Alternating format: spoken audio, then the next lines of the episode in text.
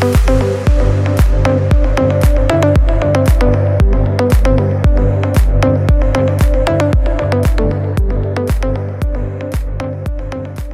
and welcome to the Real IQ May 2021 newsletter.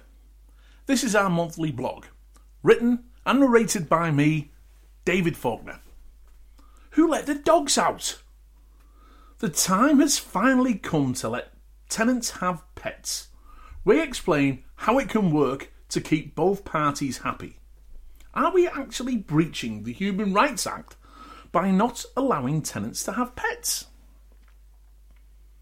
There is a new victim in the apparent rental crisis across New Zealand. Pango, the pet dog of a Porirua tenant, is in trouble. The tenant's landlord is selling the rental property, so this tenant has to find a new property to rent that will allow pets. Unfortunately for Pango, this is not proving easy, and Pango is not alone. In a recent article that made the news, it was reported that a number of tenants are being forced to give up their beloved pets in an attempt to secure a rental property. The apparent shortage of rental stock is proving to be a major obstacle for tenants who have pets, and in particular, dogs.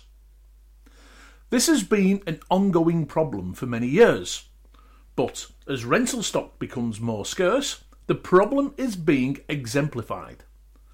Many landlords may feel that they are spoilt for choice when they rent out a property. If there are multiple tenants who are applying for the property, it is solely dependent on the goodwill of the landlord as to whether they will accept a tenant who has a dog. This is pretty unfair. If I own my own home, then who is to stop me from having a pooch as part of the family? But if you rent your home, you may not be so lucky. Is it time to change our rules so tenants can own pets without necessary consent of the landlord? Time to let the dogs in. In our opinion, the law should change. In fact, back in 2015, in one of the first articles that I ever wrote, I argued back then that it was unfair how perfectly acceptable tenants were being overlooked for rental properties due to the fact that they owned a dog. Six years later, my views have not changed. Many years ago, when I was a property manager, I encountered many excellent tenants who were struggling to find accommodation due to the fact that hardly any landlords accepted pets. What I used to do was show them the property even though the landlord specifically stated they wanted no pets. If they liked the property, I could usually convince that landlord to put the tenants on a three month trial period. You couldn't do that now. And got the tenants to provide council records of the dog as well as sign a separate pet agreement that confirmed that they would treat the carpets for fleas as well as have the carpets commercially cleaned. Again, unacceptable now with our nanny pedantic state. What you may likely find is that tenants who commit to these clauses typically turned out to be outstanding tenants who are truly house proud and just grateful that we would give them a go. I cannot think of a time when taking such an approach ever backfired. So why, six years on, are we still debating whether tenants should be allowed pets? And why was it left out of the recent Residential Tenancy Amendments Act 2020? Why were pets left out of the recent reforms? When the discussion document for the proposed changes were announced back in 2018, many, including myself, believed that tenants being allowed to have pets would have certainly have been passed and become law. However, when the first reading of the Act was introduced, it surprised many to see that the introduction of pets in rental properties was omitted. A document released by the Ministry of Housing and Urban Development covered questions around the reforms, which was released in September 2020. Went into why issues around pets was left out of the Amendment Act.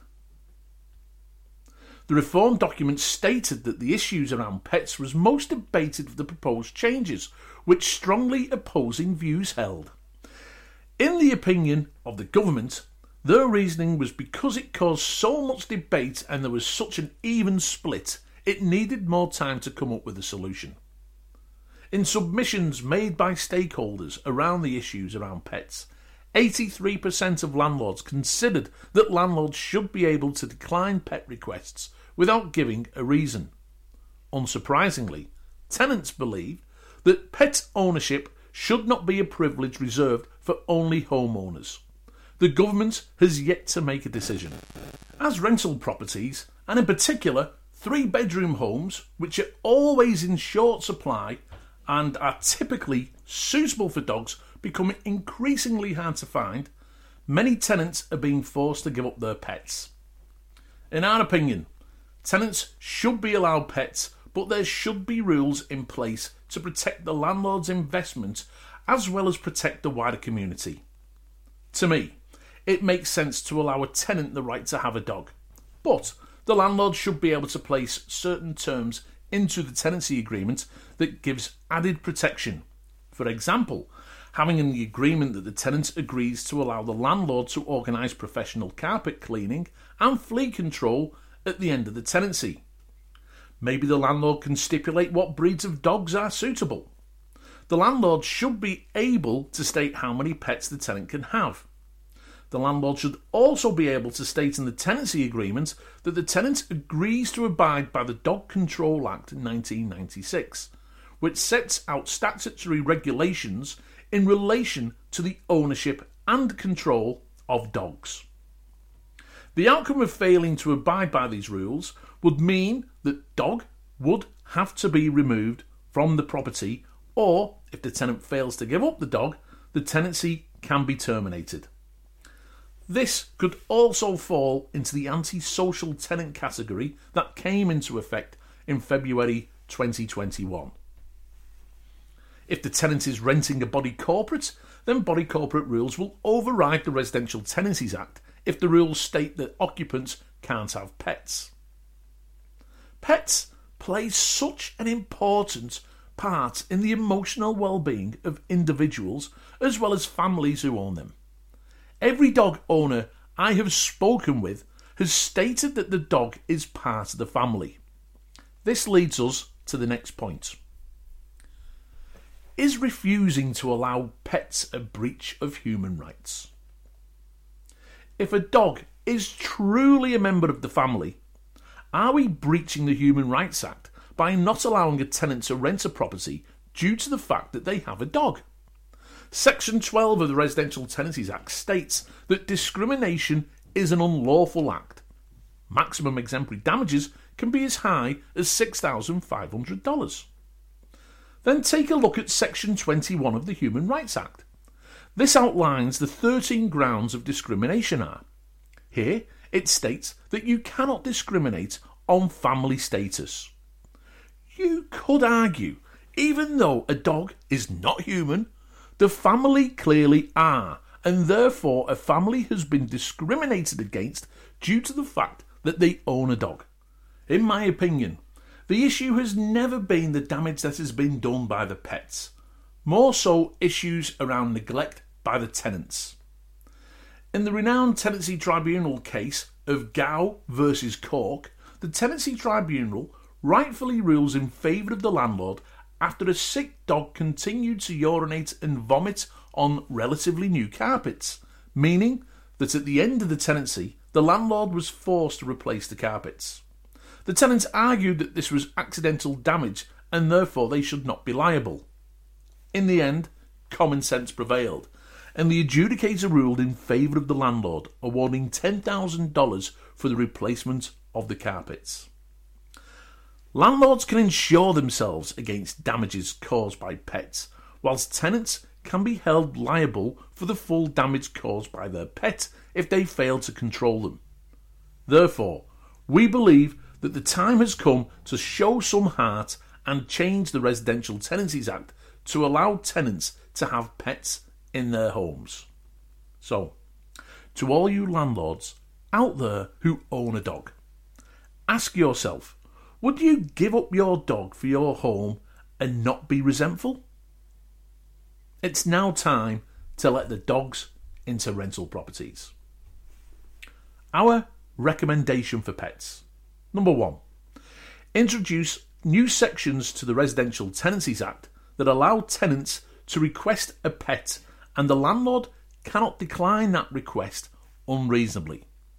Number two, also introduce a new section to the Residential Tenancies Act specifying that tenants are responsible for the actions of their pets and continuous damage caused by a pet is deemed to be intentional damage, meaning that the landlord is not limited in the damages that they can seek.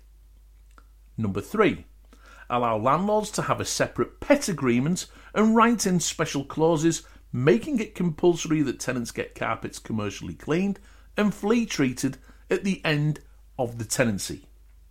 And four, all tenants with dogs as pets must comply with the Dog Control Act 1996. If there is an issue that leads to a tribunal hearing, the tenant must prove under the balance of probabilities that the dogs are not in breach of this legislation. Thanks for listening. We'll see you next month.